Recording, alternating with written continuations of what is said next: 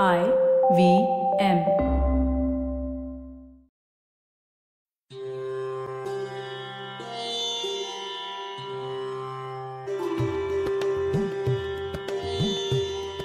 Hello everyone Akhand Bharat stories of a greater India या पॉडकास्टच्या तिसऱ्या एपिसोडमध्ये तुम्हा सर्वांचं मनापासून स्वागत. मी सानिया माने. पुण्यात पथिल हेरिटेज तर्फे हेरिटेज वॉक्स ट्रिप्स आणि इतिहासावर आधारित कॉर्पोरेट ट्रेनिंग देण्याचं काम करते. भारताचा भौगोलिक इतिहास हा आमचा गेल्या शुक्रवारचा भाग तुम्हाला नक्कीच आवडला असेल.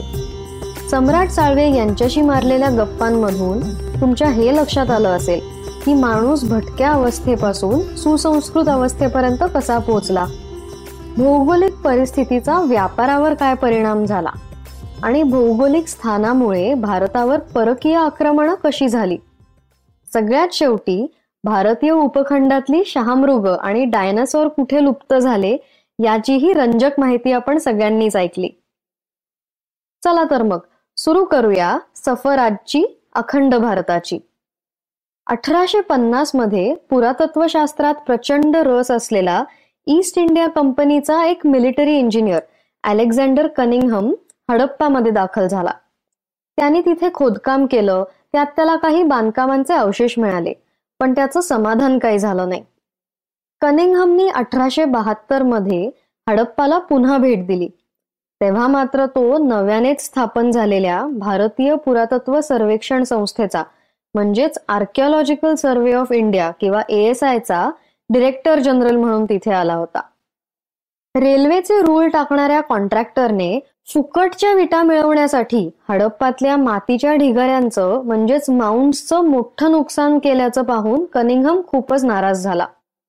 त्या ठिकाणी कनिंगहमला दगडी हत्यारं मातीच्या प्राचीन वस्तू काही विचित्र लिखाण आणि बैलाचं चिन्ह असलेलं सील म्हणजे मुद्राही सापडल्या. या वस्तू सापडल्यावर मात्र त्याचा उत्साह वाढला. या मुद्रेवरच्या बैलाला पाठीवर उंचवटा म्हणजे हंप नव्हतं.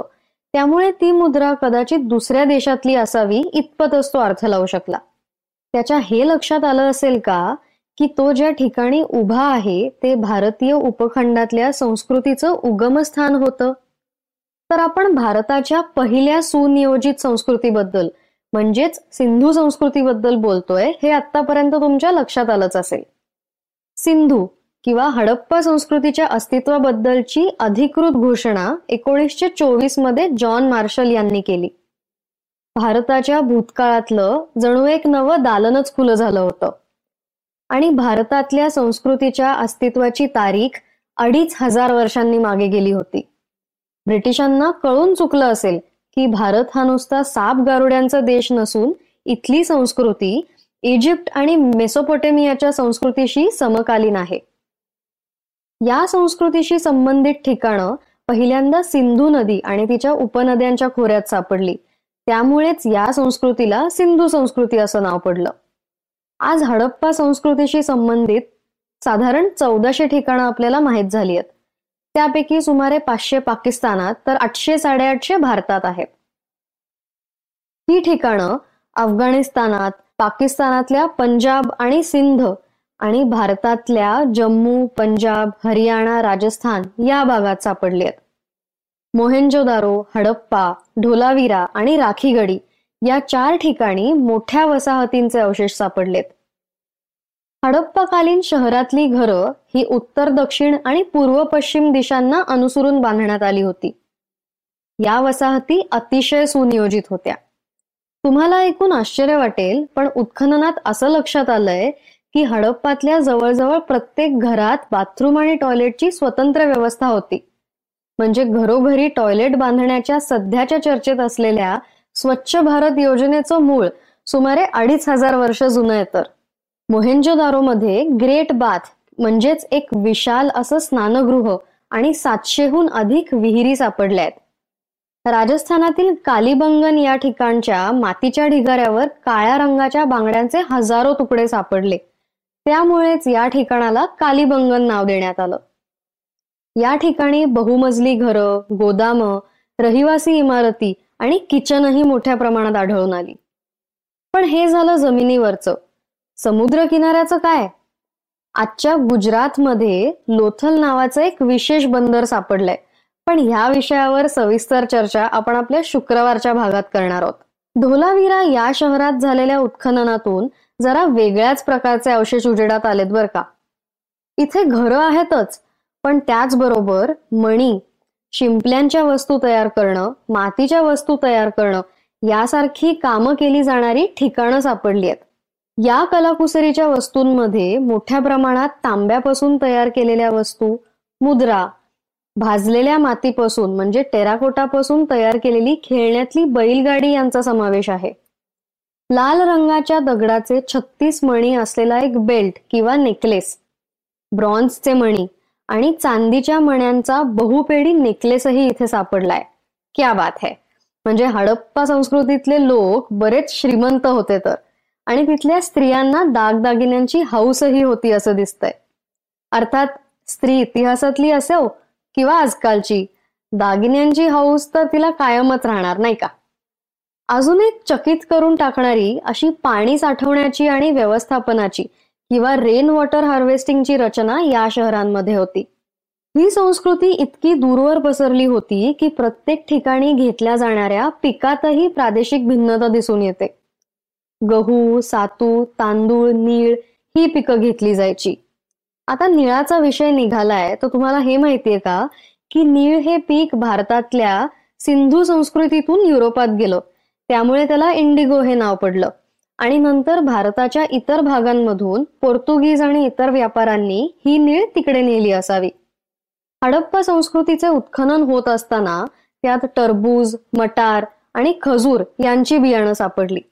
तसंच त्या ठिकाणी डुक्कर गेंडा कासव हत्ती उंट यासारख्या वन्य प्राण्यांची हाडेही मिळाली. मुद्रांवर हत्ती दिसतात. तर वाघांचे प्रतिनिधित्व प्रतिमांमधून होते. हडप्पाच्या ठिकाणी गायी म्हशी मेंढ्या आणि बकरी यासारख्या पाळीव जनावरांचे सुद्धा अवशेष मिळालेत. हडप्पा काळात अनेक कलाकुसरींच्या वस्तू आणि कलांचा उदय झाला होता असं दिसून येतं. कारण या सर्व ठिकाणांवर टेराकोटाच्या वस्तू खूप मोठ्या प्रमाणात सापडतात. पुरुष आणि स्त्रियांचे पुतळे टेराकोटाच्या बांगड्या वेगवेगळा वापर असलेली विविध आकारांची भांडी तांब्याच्या भट्ट्या आणि सोन्या चांदीचे दागिने मोठ्या प्रमाणात सापडलेत. सील किंवा मुद्रा तयार करणं ही हडप्पा काळातील महत्वाची कला होती. त्या काळी अनेक जण मणी तयार करण्याचा व्यवसाय करत असावेत असे पुरावे मिळालेत. या सगळ्यामुळेच विशेष करून मेसोपोटेमिया अफगाणिस्तान आणि पर्शियन गल्फ या भागांची व्यापार करण्याचे दरवाजे खुले झाले. हडप्पाकालीन लोकांच्या धार्मिक श्रद्धांबाबत विचार करायचा झाला तर सुपिकतेशी संबंधित देवतांची पूजा करणं हा हडप्पाकालीन धर्मातील मोठा भाग होता असं दिसतं. मातृदेवतेची टेराकोटापासून बनवलेली मूर्ती खूप मोठ्या प्रमाणात इथे आढळते. भारतात स्त्रीची देवता म्हणून पूजा करण्याची पद्धत फार पूर्वीपासून आहे. पण सध्याची परिस्थिती बघता ही पद्धत समूळ नष्ट झाली की काय असं वाटतं? असो. निसर्ग नियमाप्रमाणे जे निर्माण झालंय त्याचा कधीतरी अंत निश्चित आहे. अशाच एखाद्या क्षणी हडप्पाकालीन शहरांमध्ये काहीतरी विपरीत घडत गेलं आणि या वसाहती इसवी सन पूर्व पंधराशे पर्यंत पूर्णपणे लुप्त झाल्या. कोणती चुकीची गोष्ट घडली असावी? काळाच्या पुढे धावणाऱ्या या संस्कृतीवर असा काळाचा घाला का झाला? हडप्पाकालीन माणसांचं काय झालं? ते दुसऱ्या ठिकाणी स्थलांतरित झाले का सध्याच्या करोनासारख्या एखाद्या रोगाच्या साथीला ते बळी पडले? ही शहरं पुन्हा केव्हा आणि कशी उजेडात आली? तिथल्या बांधकामांचं काय झालं? या आणि अशाच आणखी काही प्रश्नांची उत्तरं द्यायला या शुक्रवारी आपल्या स्टुडिओत येणार आहेत डॉक्टर सचिन विद्याधर जोशी. डॉक्टर जोशी पुरातत्वज्ञ आहेत. आणि आंतरराष्ट्रीय स्तरावर नावाजलेल्या पुण्यातल्या Deccan college post graduate and research institute मधील आर्किओ केमिस्ट्री विभागात ते काम करतात. त्यांनी अनेक उत्खननात भाग घेतलाय. तब्बल सात नवीन किल्लेही त्यांनी शोधून काढलेत. आणि प्राचीन भारतीय संस्कृती या विषयाचा त्यांचा गाढा अभ्यास आहेच. तर आज इथेच थांबूया. आणि भेटूया पुढच्या भागात. तोपर्यंत शिकत राहा. माहिती करून घ्या कारण इतिहासाला कालमर्यादा नसते. Akhand Bharat stories of a greater India हा पॉडकास्ट ऐकल्याबद्दल खूप खूप धन्यवाद.